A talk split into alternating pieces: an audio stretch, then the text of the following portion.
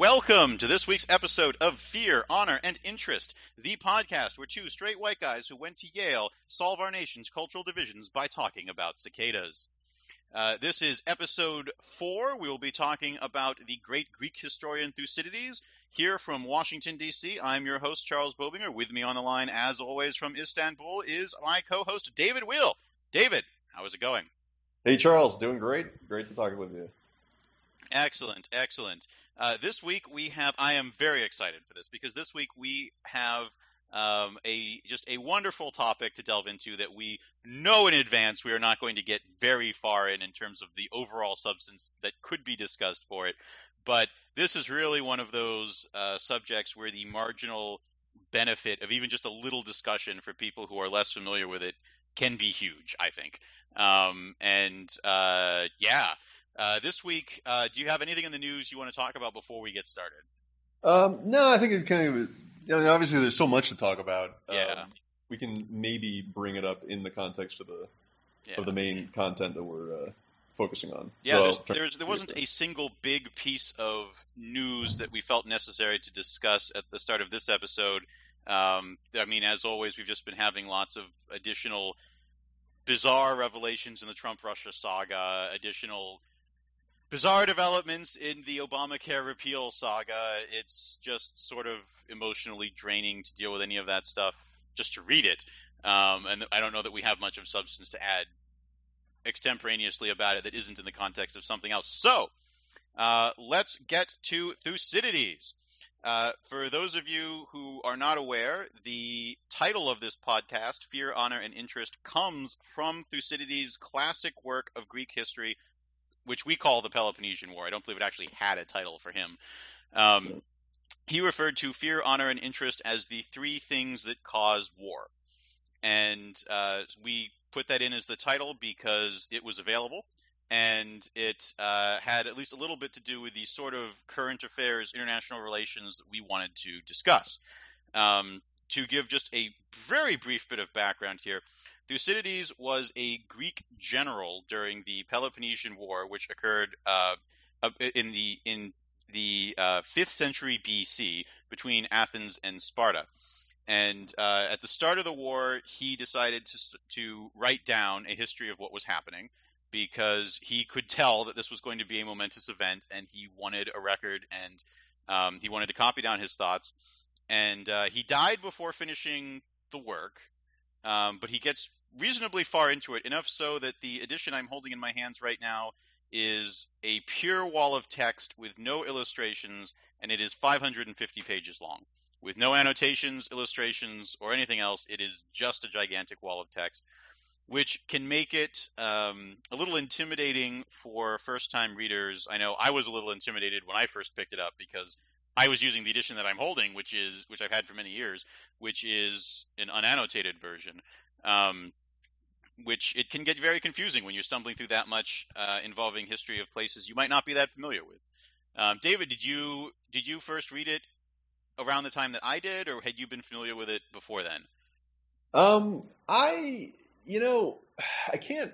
I was such a fanatic about Greek history and um, Greek mythology when I was younger. I'm not sure exactly when I first uh, came upon Thucydides as a um, Thucydides and the Peloponnesian War um, as a concept, but I think that I only started studying the Peloponnesian War and reading Thucydides in college, um, and that would have been in the context of you know courses with lots of supplementary information. Oh, yes. You know, not not as uh, better presented uh, text than simply the bare bones original uh, text that you were describing. But um, you know, I think the, the, for me the key phrase that uh, Thucydides conjures is not you know so. Uh, you know, our, the title is is good, and that's the reason we're going to talk about Thucydides today. Is like, what is why is this important?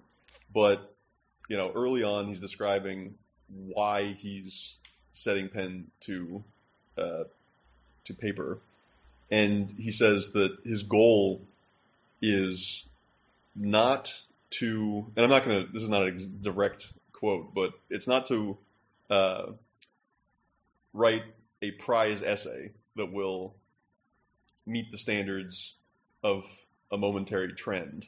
That's sort of a loose translation, a paraphrase. But but as a possession for all time. And you know that obviously being the type of people that we are, um, you know, that's the kind of phrase that leaps off the page. And uh, there's just something wonderful about a text that was written by someone born, you know, 2,500 years ago, um, that isn't a religious document. It isn't something that people worship. It's just a book about the perspective of a man who witnessed the events, uh, witnessed and participated in the events uh, going on around him that was so brilliant in certain ways um, that you know generation after generation of people have looked at it and looked at it and said he lives up to what he set out to do. That he wrote something that um, you know doesn't just fit what some you know trend demanded. It you know wasn't it wasn't just like the latest piece of news based on anonymous sources about what was going on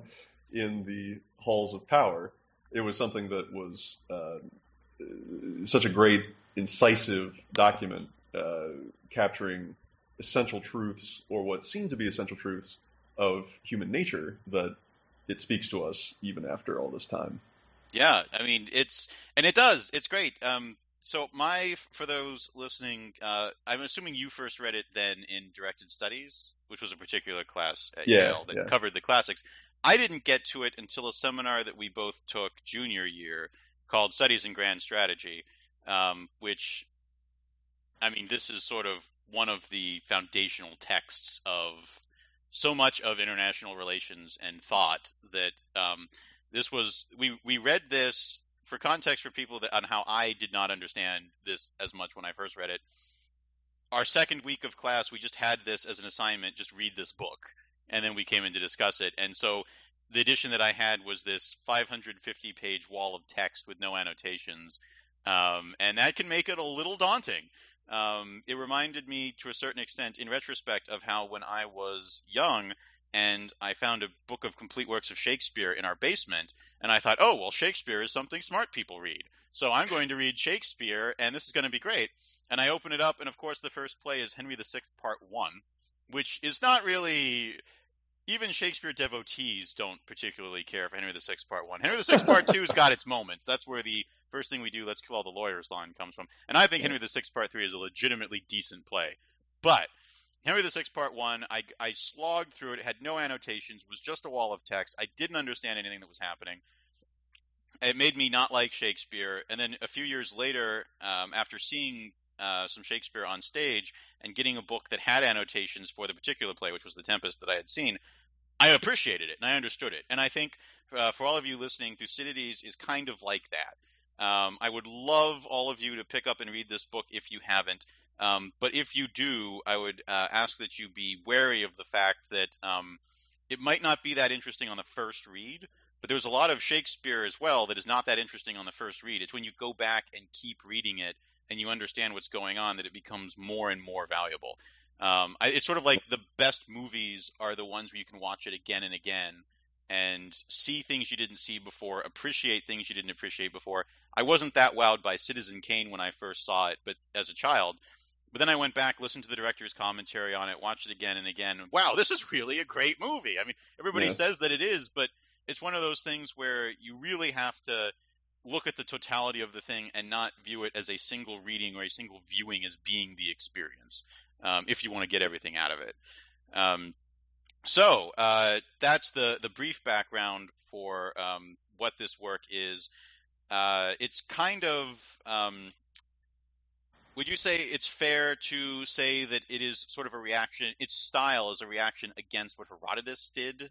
David? Right, and that was Yes. yeah, that, that- that's definitely one of the um, main points uh, to take away from it. If you know, just like cocktail, the sort of mythical cocktail conversation basic uh, line is that you have sort of the birth of history nominally in the Western context through Herodotus, who is traveling around the world, the known world of his day, um, talking to people, listening to their stories about why things are the way they are, and just recording all these stories. And he's not really um, he's not really subjecting the information he is gathering to any kind of method. Um, he's just going and talking to people and saying like, "Oh, that sounds interesting," or you know, "Well, these people say this, but these other people say that," and kind of leaving it at that. And uh, so he's called the father of history, but also the father of lies because he just records all the stuff that isn't true. Whereas Thucydides, and this is the, you know, why is this a gift for all time? It's a gift for all time, or a, a possession for all time, because he applies a method and he weighs things that he hears against each other and against facts that he knows to be true. And with the light of all this information, he makes conclusions, and he doesn't hide any of that process from uh, from the reader. And so, you know, there's one extent to which, and again, like just the kind of people we are, um, really loving history. There's value in the way that um, he makes conclusion, he draws conclusions and lessons about these particular episodes. But there's also just something exciting and almost magical about going back so far in time to feel like you are talking to a really smart guy.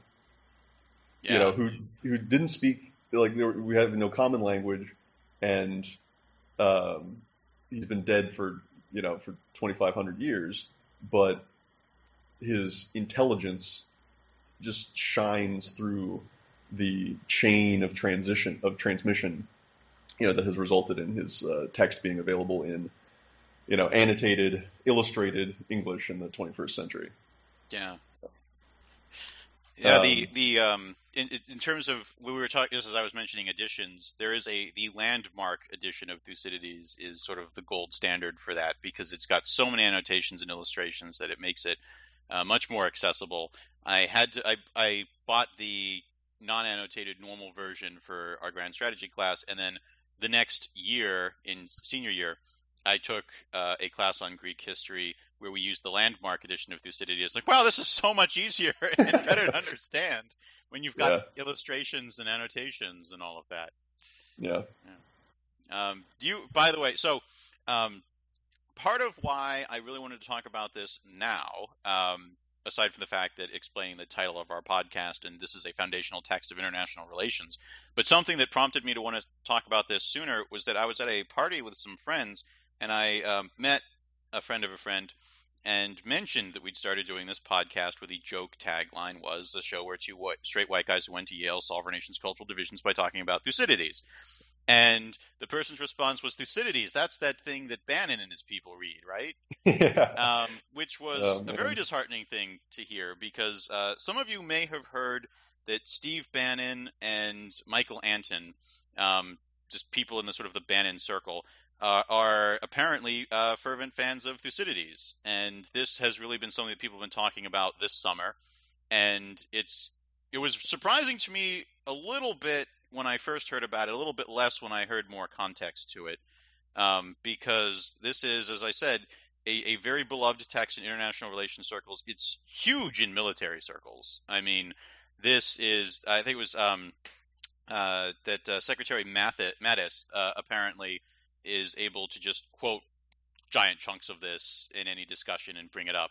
Um, and uh, a lot of you who are listening who might not be familiar with any of the names involved of Peloponnesian War Thucydides, you probably were uh, forced to read two sections of this book in history class in grade school or high school. Um, this is the class, if you remember, Pericles' funeral oration. That comes from here.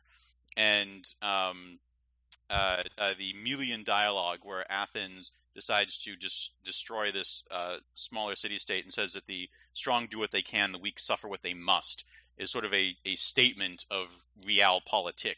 Um, and uh, you probably are familiar with those segments. Um, but seriously reading this book and discussing a lot of these specific details from it is something that's long been popular um, amongst people who want to sound learned, like us. Um, and uh, learning that Bannon and his people were interested in it was strange. I certainly cannot imagine Trump reading this book. He he can't even read a couple page uh, briefings that don't involve. I mean, we've heard this thing where they have to insert his name into into briefings so that he'll keep reading.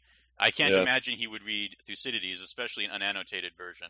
Well, yeah, they pictures. also they also said, uh, you know, they he likes maps, so maybe he yeah. could get through the landmark. The landmark one. the landmark one goes up to a thousand pages, though, doesn't it? I it's been a while there, since I've used. There are a lot of maps, though. Yeah, that's true.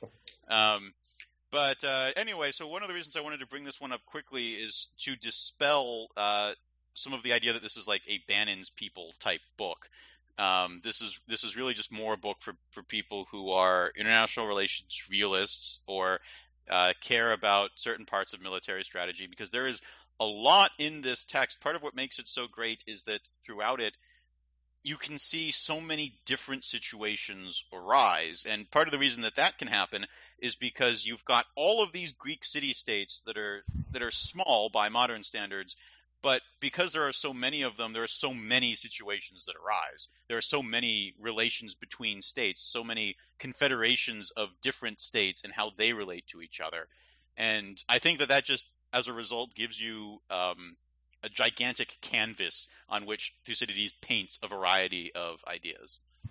Right, and just a huge variety in the interplay of different um, approaches to internal and external politics. And so, you know, the Melian dialogue, you know, the way that Thucydides presents it makes it uh, somewhat clear that Thucydides is more or less a what we would call a realist, you know, an, IR realist.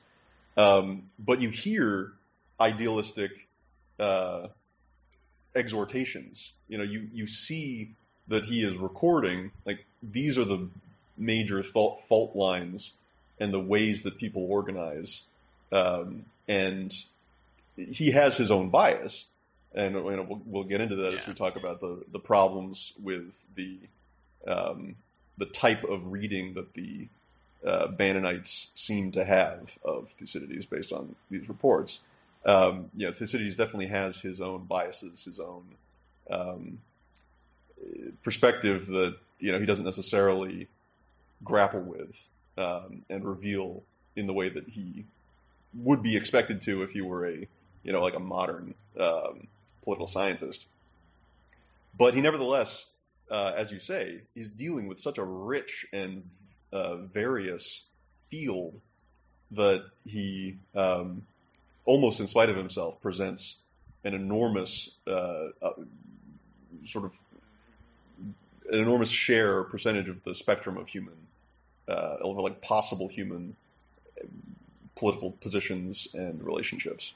Yeah, and I think his writing style also certainly, you know, in opposition again to Herodotus, it doesn't really glorify a lot of what's happening.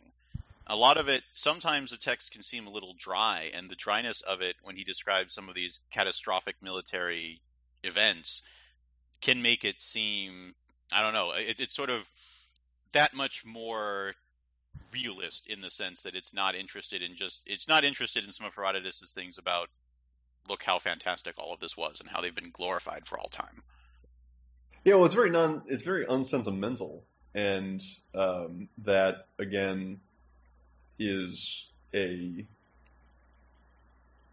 you know sentimentality changes like the way that sentimentality is expressed changes so significantly as a result of um, I mean, it might be sort of rude. I mean, basically just fads. There are there are certain fads and trends about what we express sen- sentimentality over. That the way that he strips so much of that out and simply reports what he understands to be facts is what brings the text to life in yeah. such a tremendous way. You know, he's not he's not uh, mawkish or or sentimental when he describes the um, you know the Athenian prisoners being worked to death uh, in the mines of Syracuse. He's just he just describes it, and it's a horror it's a horrible it's a horrible crime against humanity, you know, that speaks for itself. But the fact that he doesn't use words like that uh, prevents it from being dated. Yeah. You know, whereas if you read something about, um, you know, if you read like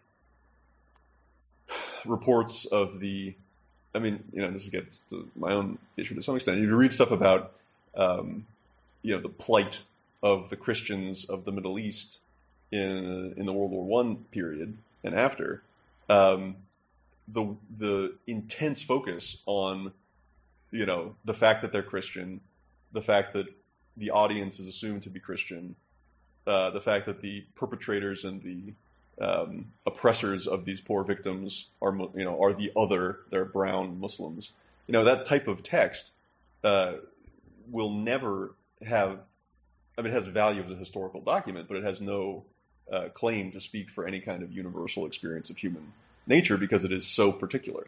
It's so wrapped up in the, again, the, the ways of expressing, you know, sentimentality and uh, sort of overwrought mor- morality, you know, tied to its time. Yeah. And Thucydides is, again, it's just a remarkable expression of the value of the piece, uh, you know, his work that he strips that out and is disciplined in his approach in a, in a really remarkable way.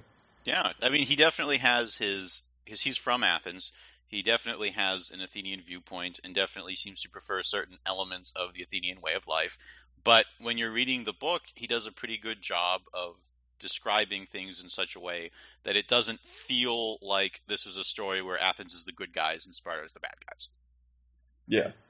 Um, that, that yeah. So um, to we don't want to we can't go too in depth on just talking about what happens in the book because it's long and um, you could probably find that plenty of other places with cliff notes. But and we don't want to do like a book report. No, here. definitely not. Um, for those who are less familiar with what happened in the Peloponnesian War and why people talk about it a lot, um, to start with a historical moment here that people may understand from popular culture, um, you you have this war where there's all of these Greek city states that are independent, and then the Persian Empire starts encroaching, and this is where the movie 300 comes in, where they show part of the war against Persia. They show a particular battle. There's actually, I was actually surprised when I saw 300 by how accurate some of it was. I mean, obviously, as a movie, it's a stylized graphic novel, but um, but they really did explain things that Spartans really did do. They really did have this. By modern senses, it would seem crazy. I mean, even back then, it seemed a little crazy to everybody who wasn't Sparta.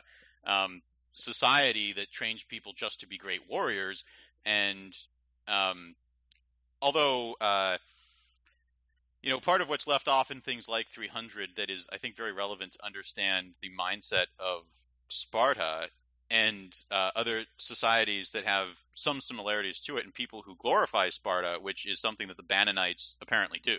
They're apparently taking the Sparta side, the military might is great, let's be like Sparta side, um, which in a bit we'll get you to explain why that's a little questionable given Spartan society. Um, in any event, you have this great war, and uh, the Greek city states sort of form alliances to deal with the Persians.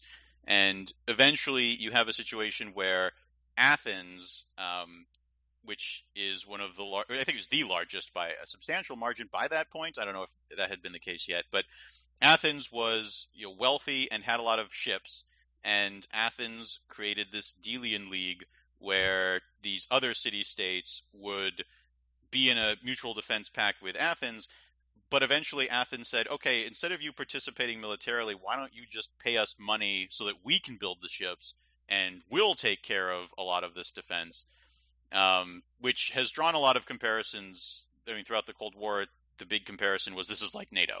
You've got this this NATO that Athens is Athens is sort of the America of where it's doing the bulk of the work, but it's in this alliance. And then you've got Sparta, which has its own Peloponnesian League, which doesn't really have that much in common with the Soviet Union, um, really at all, except that Sparta was arguably the first totalitarian state that we know of. Um, but yeah. uh, but anyway, so Athens rise. Sparta is this established power. Athens starts rising as a power, and Um, Graham Allison has a book recently that's talking about the Thucydides trap, the idea that what's behind Thucydides, and classical scholars will dispute that this is what Thucydides is about at all. Um, it's really sort of based on one line in the text. Um, this idea that Athens is a rising power and that a rising power is going to come into conflict with an established power. And the argument that Graham Allison makes is that this is what's going to happen to the U.S. and China. China is a, ri- a rising power. The U.S. is the established power, and rising powers always come into conflict, which is again based off of really one sentence in Thucydides that doesn't. The rest of the text doesn't back that up because there are a lot of opportunities where they could have avoided the war. But Right. there is a perspective people get out of it that says that when you're a rising power, you will come into conflict with an established power, and this will lead to war. Thucydides Right. doesn't really back that notion up. And um, the specifics of how the war starts in this book are they're very I mean they're very specific to this time and place. It has to do with a Spartan ally that leaves Spartans Sparta's league and then joins with Athens and then leaves Athens league and then Athens um, you know uh, decides to uh, to ban uh, its alliance members from dealing with that city state and then this angers Sparta bec- because it it it gets into very specific things as to why this would be the cause of the war but um, what it, what it reminds me of, and I think in the sense of wh- when all you have is a hammer, all you see are nails.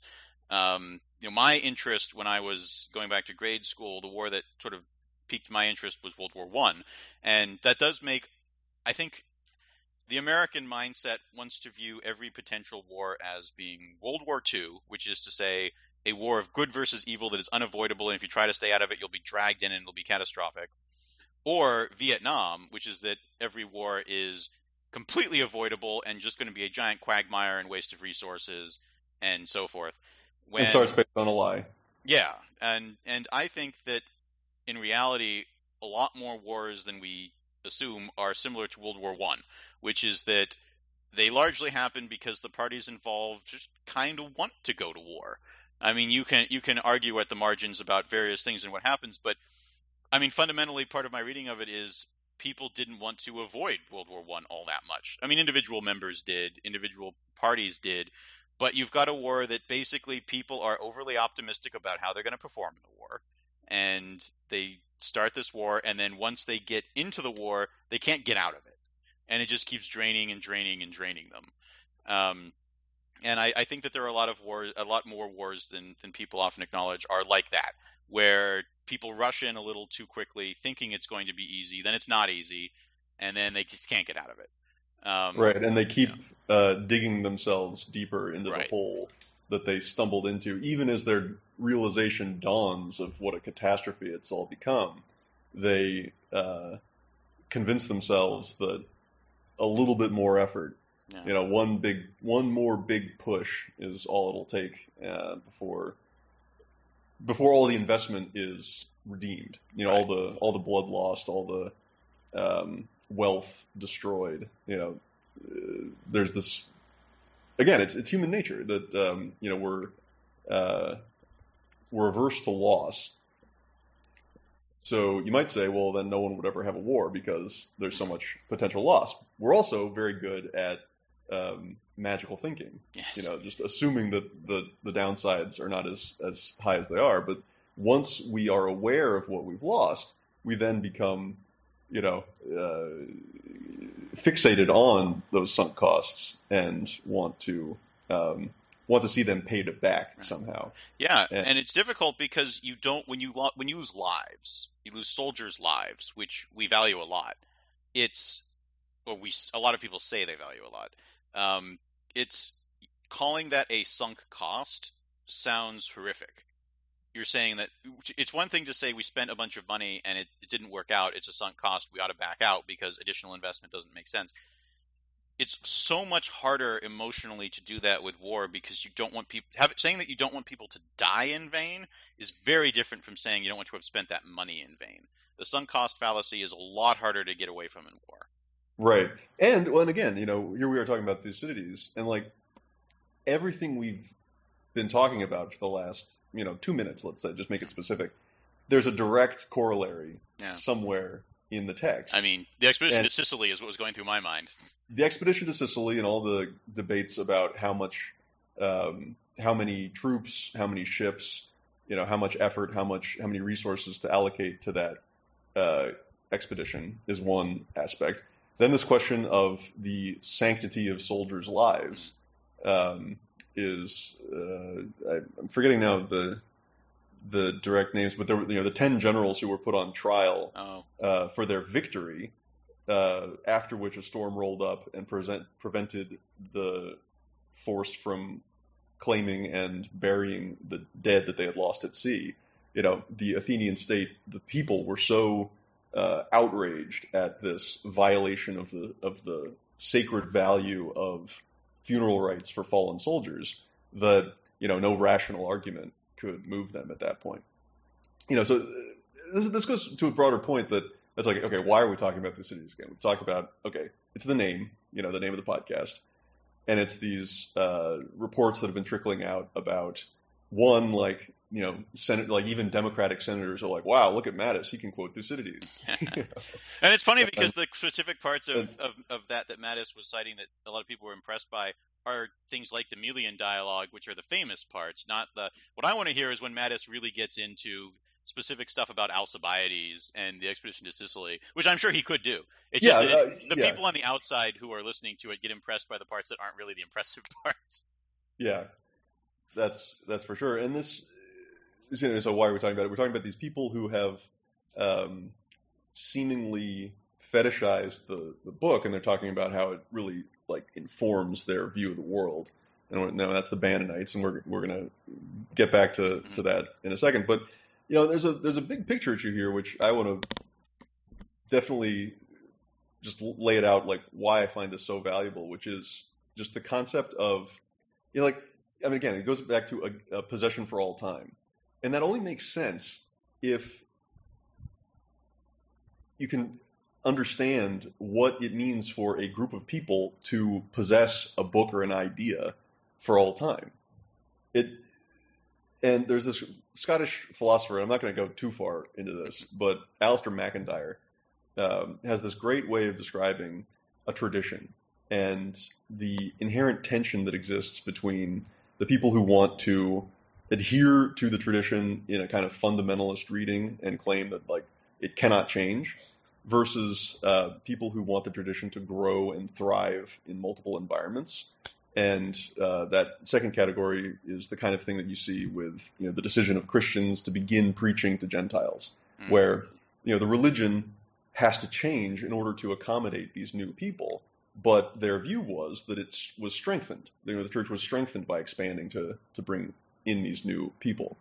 And with something like you know a gift for all time, a, a possession for all time, being just a book written by some guy that no one is claiming is you know religiously inspired. You know, the question is, you know, what does it mean for generations of people to read the same book and have these episodes in their mind, you know, to apply and ask questions about the events that are um, unfolding in real time around them. And um, you know, there are always. I think I think one of the main points that we have to accept is that there will always be multiple interpretations of these episodes. You know, and that's kind of what you were talking about with, um, you know, all these questions, all these like sort of nitpicking that you could engage in about what these uh, White House officials are using as their, um, you know, the way that they describe these like cases that they're bringing up from the book. Um, but I think that's actually the value of the tradition in this context is that it gives you something to argue about, where the result of that argument is uh, that you ideally are able to think clear, more clearly about the trade-offs of one of the episodes that we're dealing with in the current day, because it's like, you know, is a rising China? Oh, is that the Thucydides trap? Well, which part of the Thucydides trap? Like, if America is more like Athens because we're a maritime, free, you know, somewhat militaristic and somewhat oppressive, but also, you know, relatively uniquely democratic society, uh, how does that make us think about this question of the Thucydides trap? That's actually, you know, to cling to a text and to have a tradition around a text uh, in this way is just fundamentally valuable, I think, um, because it provides that grist for debate and analysis. It's a common vocabulary for It's people who study a lot of this stuff. Yeah. Yeah. Um, and, you know, and something that I wish that more um, progressives, because this is the thing, is the whole context for our conversation is like the types of people who have been talking about this. And this, you know, the anecdote you shared about the story of the um, going to the party, and they were like, oh, yeah, that, that book that, you know, Bannon and all those people were reading. You know, there's a there's a threat that that you know the more that this trope is explored in the news, where like Bannon, Mattis, conservative. I mean, Bannon isn't even really that much of a conservative, but you know, those types of people on the far right end of the political spectrum in America today, the extent to which they are the only ones who are like talking about this book, has a chance for you know staining it with a with a kind of partisan character that it that there's no reason to apply to it. Um, and to me, it's it's particularly uh, frustrating because the valuable shared tradition of kind of incremental improvement of society, um, which people I think in a pretty broad spectrum of the political center could share a belief in and support for, um, to me is perfectly captured by the concept of the Western tradition, where you have these the great books of history that one by one, you know, improve upon the theories presented by previous scholars, pass the torch down to a new generation, and again, going back to what I was saying about Alasdair MacIntyre, do so with an understanding that there is a there there there is a tradition that they are um, that they're preserving and valuing, but that in order to keep that tradition alive, they are continually changing it and expanding it. You know, in the way that you mentioned this in a previous episode. Um, you know, when America, when the United States of America, when the Constitution was was written, and when the Declaration of Independence was written before that, and when the Fourteenth Amendment was ratified after that, you know, there were these great resounding words about human freedom and dignity that were, you know, callously, brutally, disgustingly violated, you know, all across the country. Um, but that tension, again, there's a tension between the words and the reality um, that is kind of redeemed in this, you know, tradition of incremental improvement. And so to me, you know, it's like someone could say this is a this is like the oldest, deadest white guy. You know, there's like a European who wrote this book, you know, 2,500 years ago. It's time to move on. But um, I think what's wonderful about it is that it does speak to. There's no reason it can't speak to all of us in the diversity of our experience as Americans in the 21st century.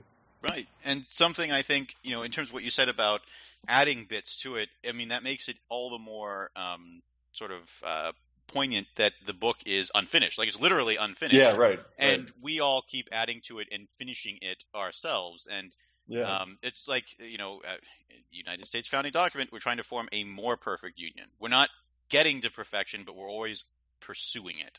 And um, to a certain extent, I mean, I, I hope that that's what conversations on our show are about.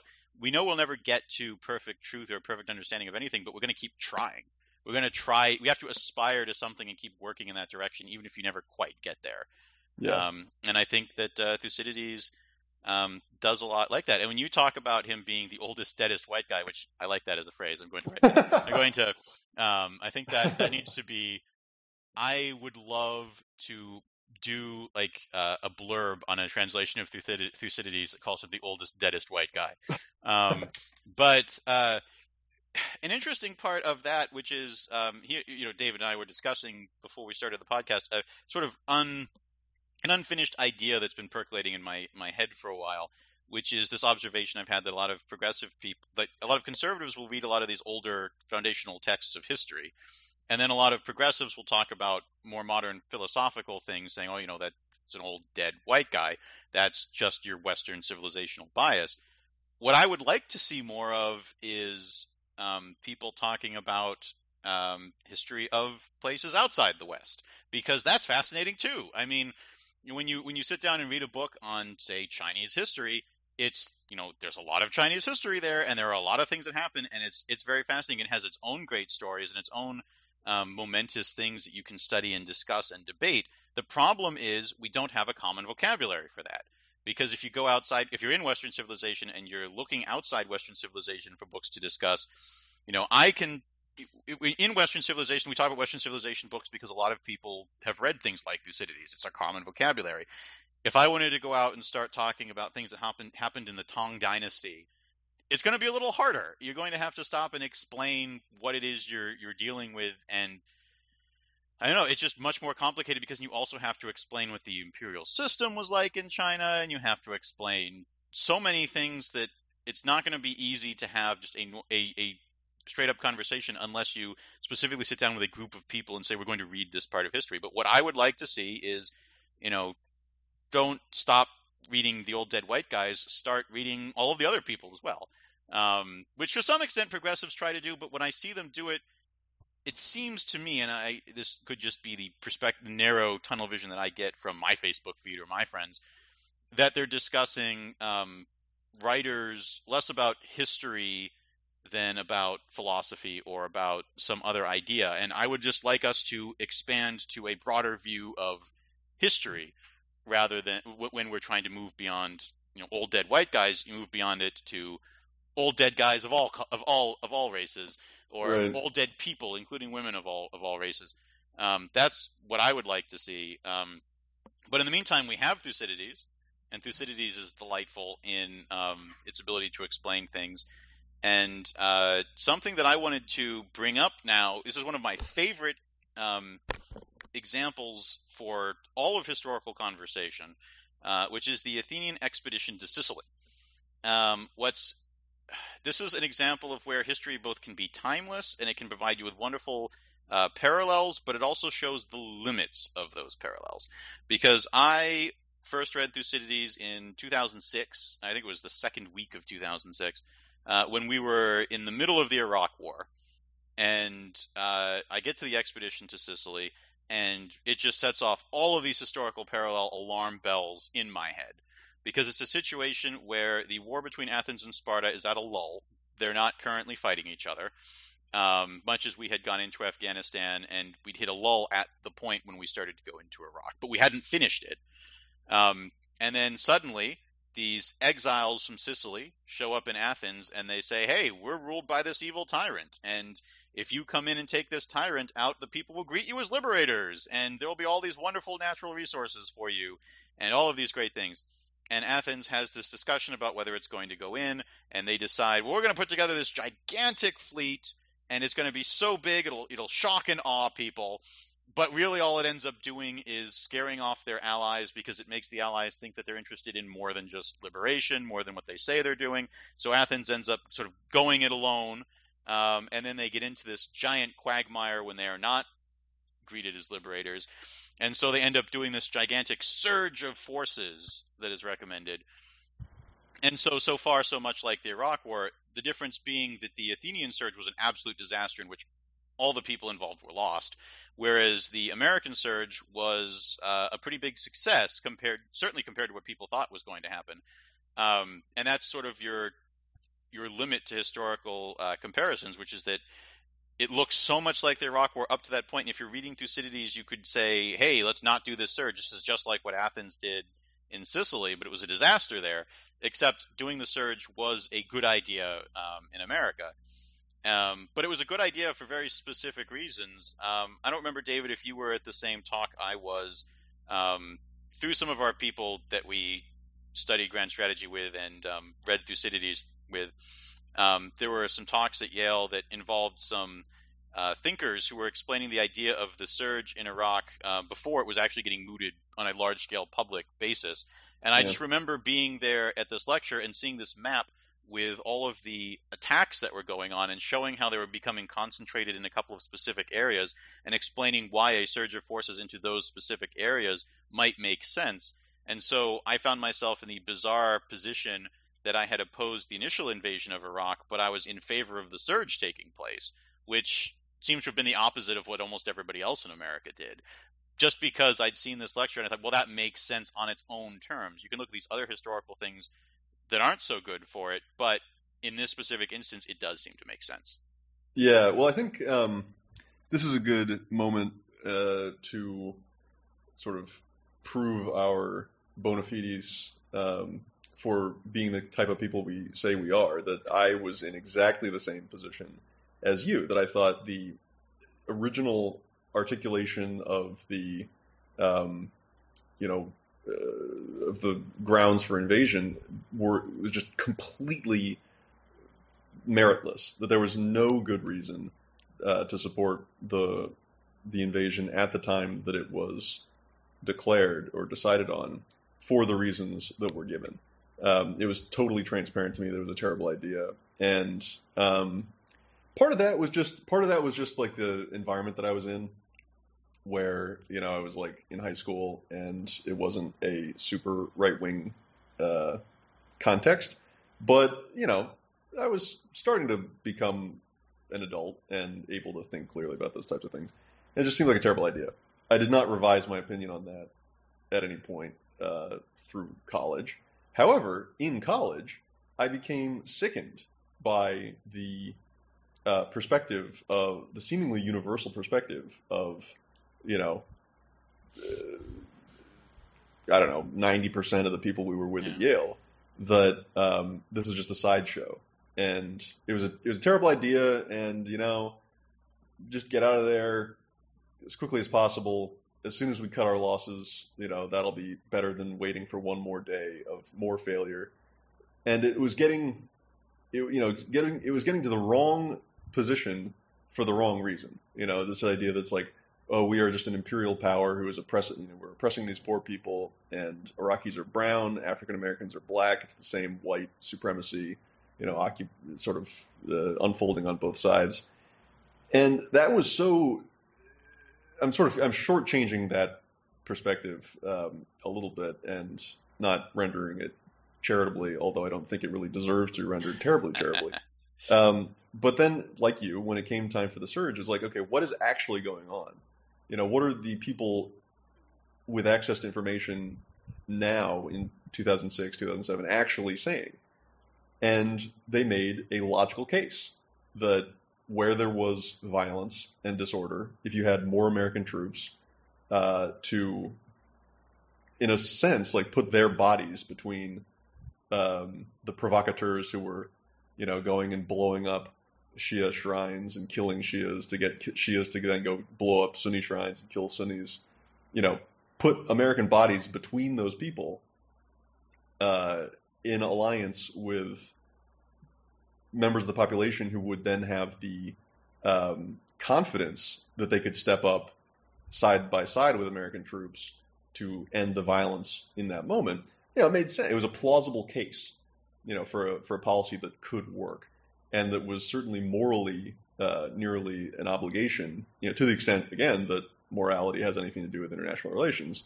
Um, you know, it was both a plausible case for something that could work to solve a problem, uh, that we were dealing with, and it seemed like the moral thing to do. And it was shocking to me that um, so few of my peers seemed to come to that perspective. Yeah, I agree. And one thing about us, just for you know, for the listeners, is you know we may be on the liberal end of the spectrum, but we are not pacifists. I mean, I am yep. I I in my mind I want a fairly high bar before you go to war, but that bar exists and you can't clear it. And right. uh, some people are just pacifists in a way where they think that all war is part of some, it's all part of the same big military industrial complex thing where it's imperialism and it's doing whatever. And I just, I mean, I don't, I don't much care for that interpretation of things. I, and again, I, I think that goes back a bit to people on the left who want to look too much at everything as part of some philosophical societal structure that you have, and you want to view it through those terms this is in contrast with the Thucydides method, where you know there are these these larger contexts at work, but you really also want to look at the specific moments. I mean, in Thucydides, there's a possibility for the war not to happen because one of the kings of Sparta is talking at it, is talking against it. He says, "Let's not do this. This doesn't make sense."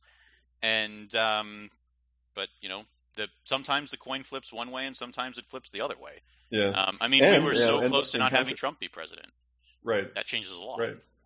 Yeah. Right. Yeah, and this goes back to our sort of our discussion of probability and you know the the ability to understand um, you know not not to get like wrapped up in counterfactuals uh, and sort of just think about impossible things, but to um, understand that there are these particular moments where unusually high impact events uh, can come about as the result of you know very minimal uh, factors that could have gone the other way. You know, and then you mentioned this the Spartan king speaking against the war, and then on the other side you had this you know uh, very just like a, a once in a lifetime uh, charismatic popular leader who was in favor of war, for you know, in favor of pushing the Athenian people into war, uh, with Pericles, who's sort of considered a, a hero because he's such a he was such a master at what he did, you know. But what he what he did was tell the Athenians that you know empire was their birthright and not to be afraid to upset the apple cart. Um, and yeah, going so going back to what you were just saying and trying to tie it back to some of the critiques that we had of like the read, you know, the current read of um, Thucydides that allegedly is uh, prevalent in the White House, is that so this, it's, talk about like where does war come from, and so in Greek society uh, during the Persian Wars and then through the Peloponnesian War, you have just to speak at a pretty simplistic level for the purpose of uh, wrapping this up relatively quickly. Uh, I know it's so much fun. I love this discussion. Oh, it's great. right, right. Um, you know, you've got like a militaristic slave society in Sparta, where the entire economy is based on the labor of, you know, and indig- indigenous people have been uh, forced to work for the Spartans. So they're producing uh, agricultural surplus for the Spartans, who are a warrior caste, basically, um, who you know raise their children to become warriors in order to maintain their dominance over these slaves. And um, by contrast, in Athens, you also have slaves, but you know the economy is totally different. It's based more on trade and openness and um, uh, you know access to distant ports and that sort of thing. And so slaves are an essential part of the economy, but it's it's a very different to a very different degree.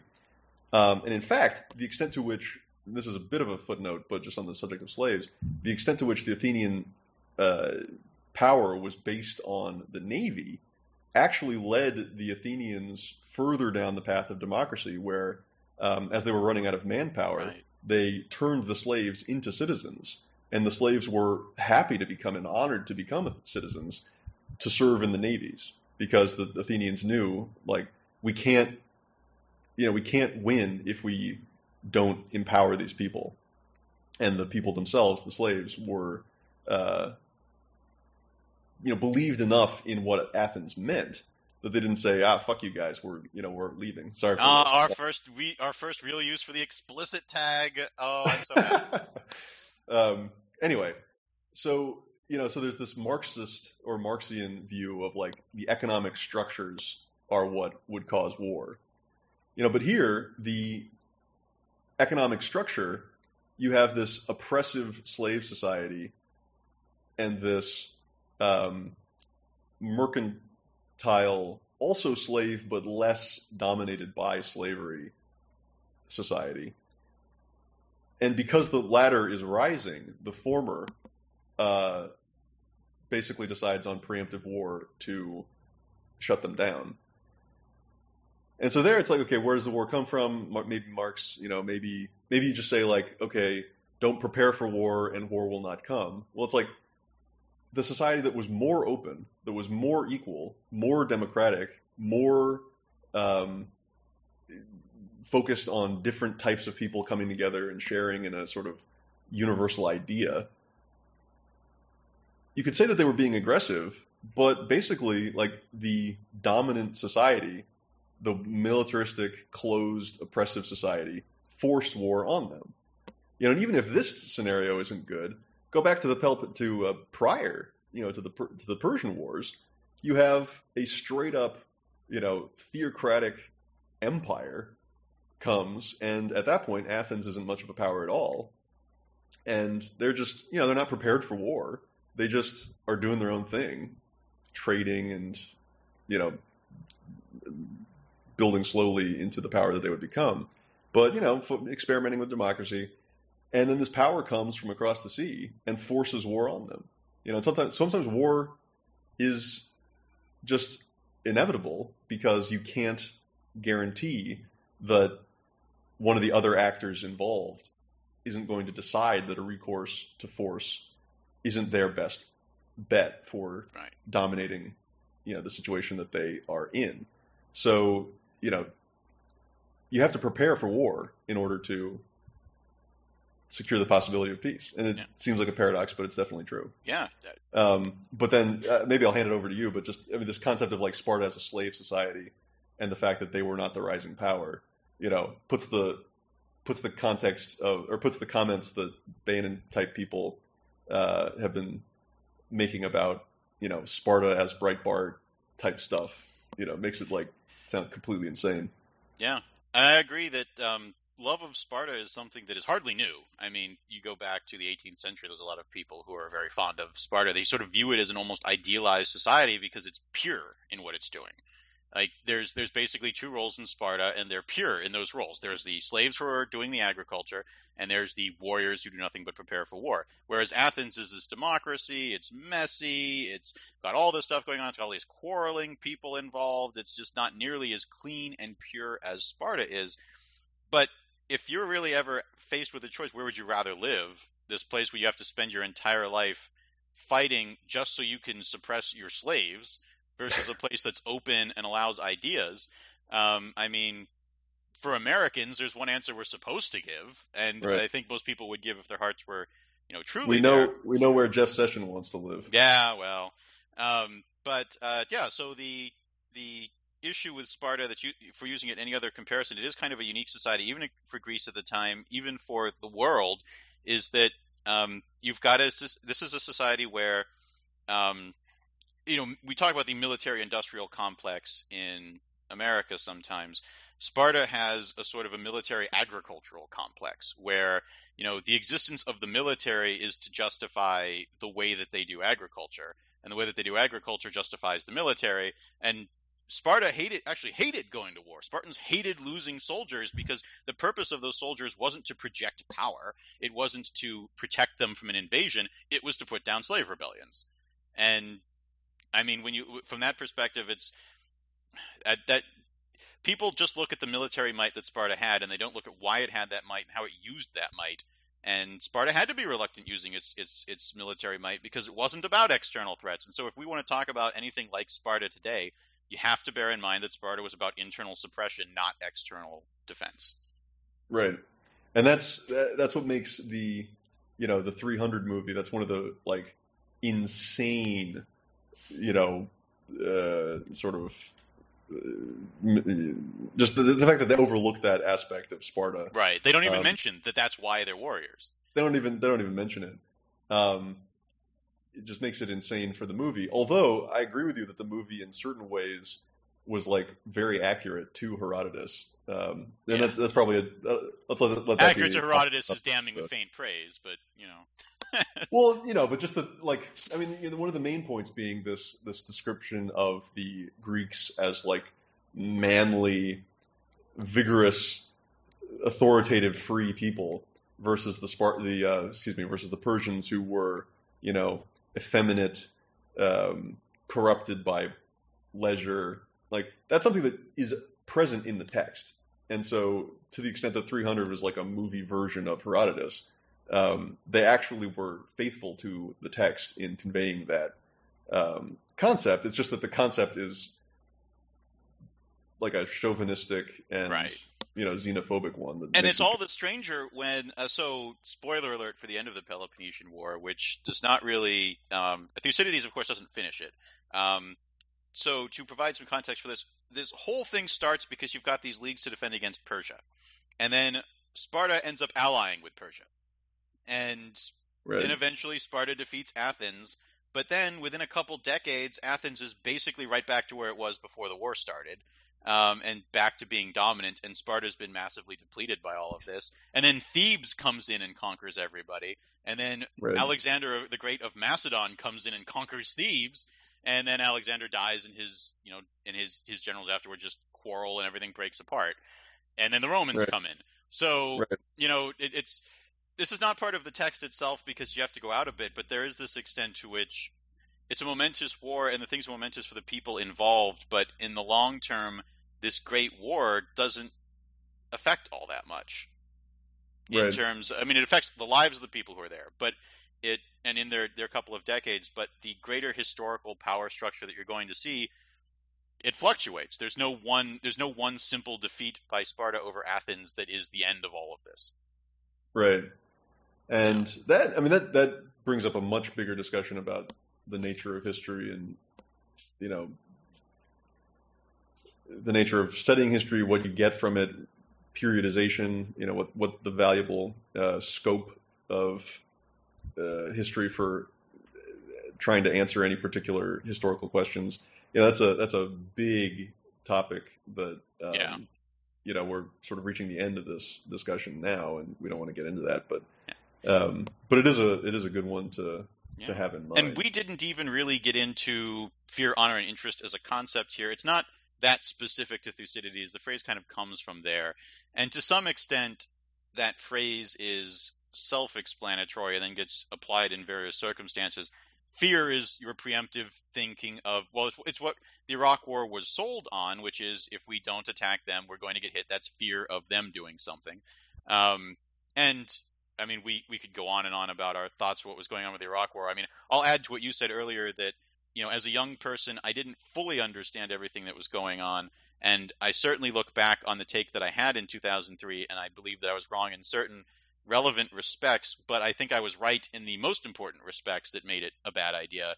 But, you know, I, I certainly now do not take the view that Bush intentionally lied us into war. This, this is a whole discussion we had in the pilot episode for this that some may someday see the light of air, uh, the light of day. But um, anyway, Yeah. um, so that's one concept, one place where fear comes in. Interest is, you know, they have something and I want it. We're going to take it because we can. We think we can get it at a low enough price that it's worth it.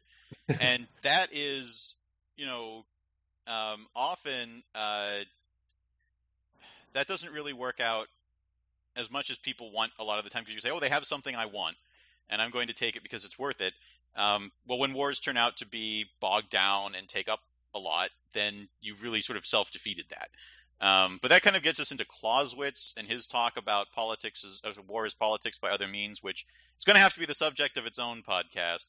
Um, but I do want to quickly say right now, Clausewitz is sort of the other great text that military international relations thinkers talk about. Less so with the international relations people, but more so a lot of military people. And that's also a text that ends up being unfinished um, by its author who who dies. Um, but and it's also one where misreading it can be incredibly dangerous, and a lot of World War One can be traced to certain misreadings of, of Clausewitz, which they all studied very carefully. But when Well, he at least it said reflects a very common Yeah. misreading. Yeah. when when when he said war is politics by other means, a lot of people take that they take that to almost be flippant about war, but that's not what he means. He actually means the opposite of that. What he actually means is that you start a war for a political purpose, which is your interest. Why are we going to war? That's the political purpose. And then everything you do in that war has to further that political interest. That's what he's saying. But people Right. want to read that as, oh, a war is just another form of politics, which is the exact opposite of what he's trying to say. But Right. Anyway, so that's your fear and your interest, which, by the way, I mean, overlap to a certain extent. You could say that the Iraq War, uh, some people, you know, I think inaccurately, claim that the Iraq War was an interest war. We just wanted to take their oil. In the end, we, you know, who would argue that we ended up profiting from the Iraq War? I've heard some people say that, and I'm just sort of shake my head. But what are you talking about? That you think the U.S. government came out ahead on that um, right. in terms of money? Um, to say nothing of the lives, which are the more important part. But um, so you could so um, you could also say you have an interest in security. Maybe you're not afraid of, a, of, an immediate attack, but your overall security interest. So fear and interest they blend together. Honor is an interesting concept and one that gets a little overlooked in these. And I think when we were talking about um, wars you can't get out of, that's where honor really comes up because you think that um, your honor is stained if you leave Vietnam and lose. And a lot of the people who keep saying we should have stayed in Vietnam, they seem to have this attitude that our national honor could have been salvaged by sticking it out. Yeah. And I mean that just strikes me as incredibly self-destructive. And I also think, yeah. I mean, honor well, is a difficult word. It's a difficult word, and I think, um, you know, going back to what I said at the very beginning about how uh, Thucydides is so spare in his writing style that he avoids falling into certain like rhetorical traps that would date the work, and the fact that he avoids those traps makes it more universal. Um, I think honor is perhaps one of the ones where he kind of does fall into a trap, like with that particular word, because it's a particular word with particular value for classical Greece. Right. And you know the way, like the type of behavior set that he was referring to in talking about honor is something that you know anyone of his generation or like a couple centuries before and you know and after would understand exactly and perfectly what he meant.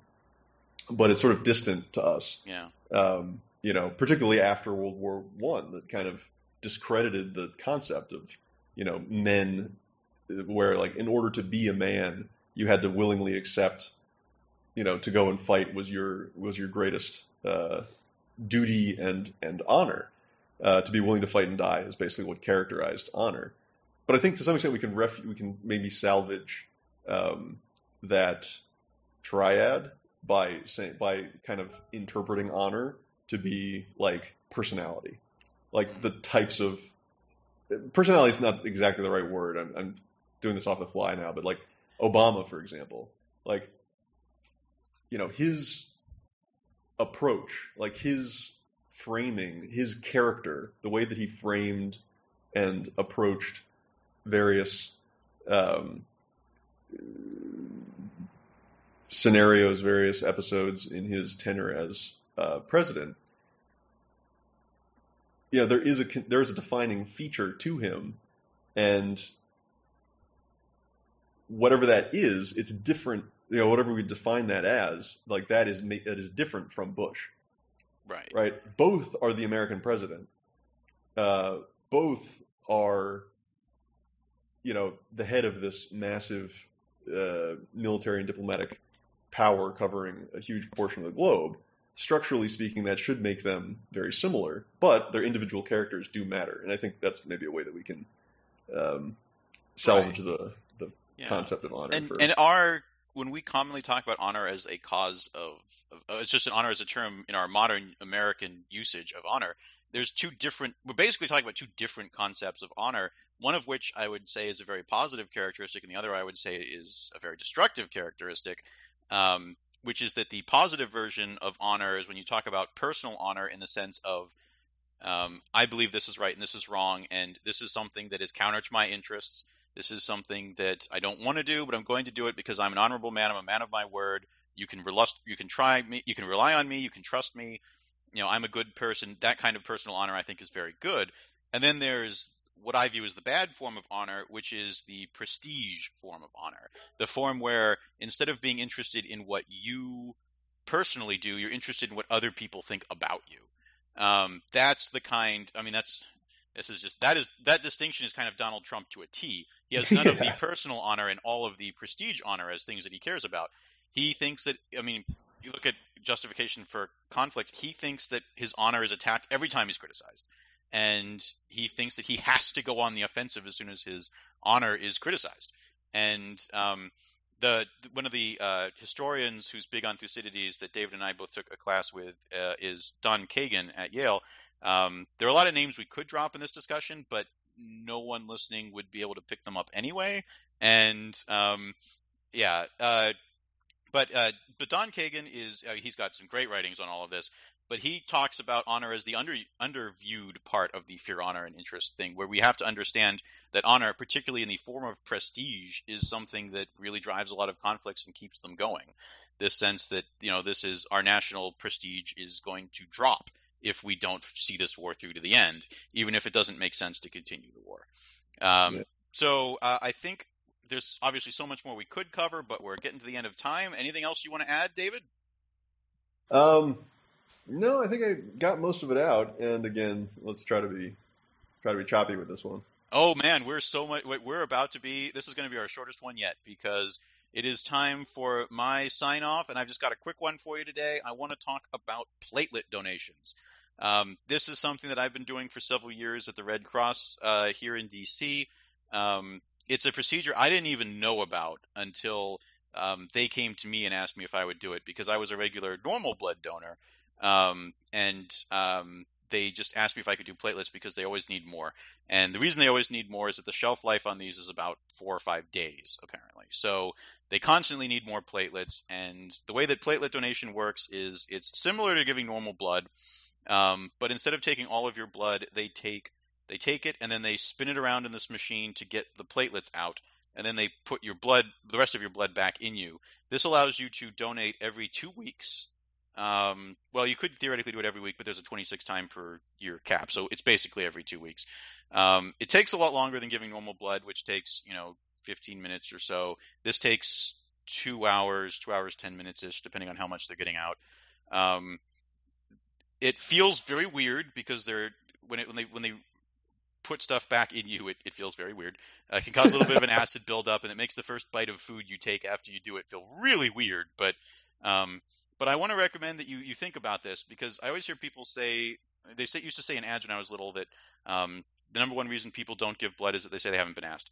And um, with platelet donation, I had never even heard of it until they came to me and asked. So um, I think this is something that a lot of you should look into if you've got a blood type that's good for it, if you've got you know high iron levels and high platelet counts.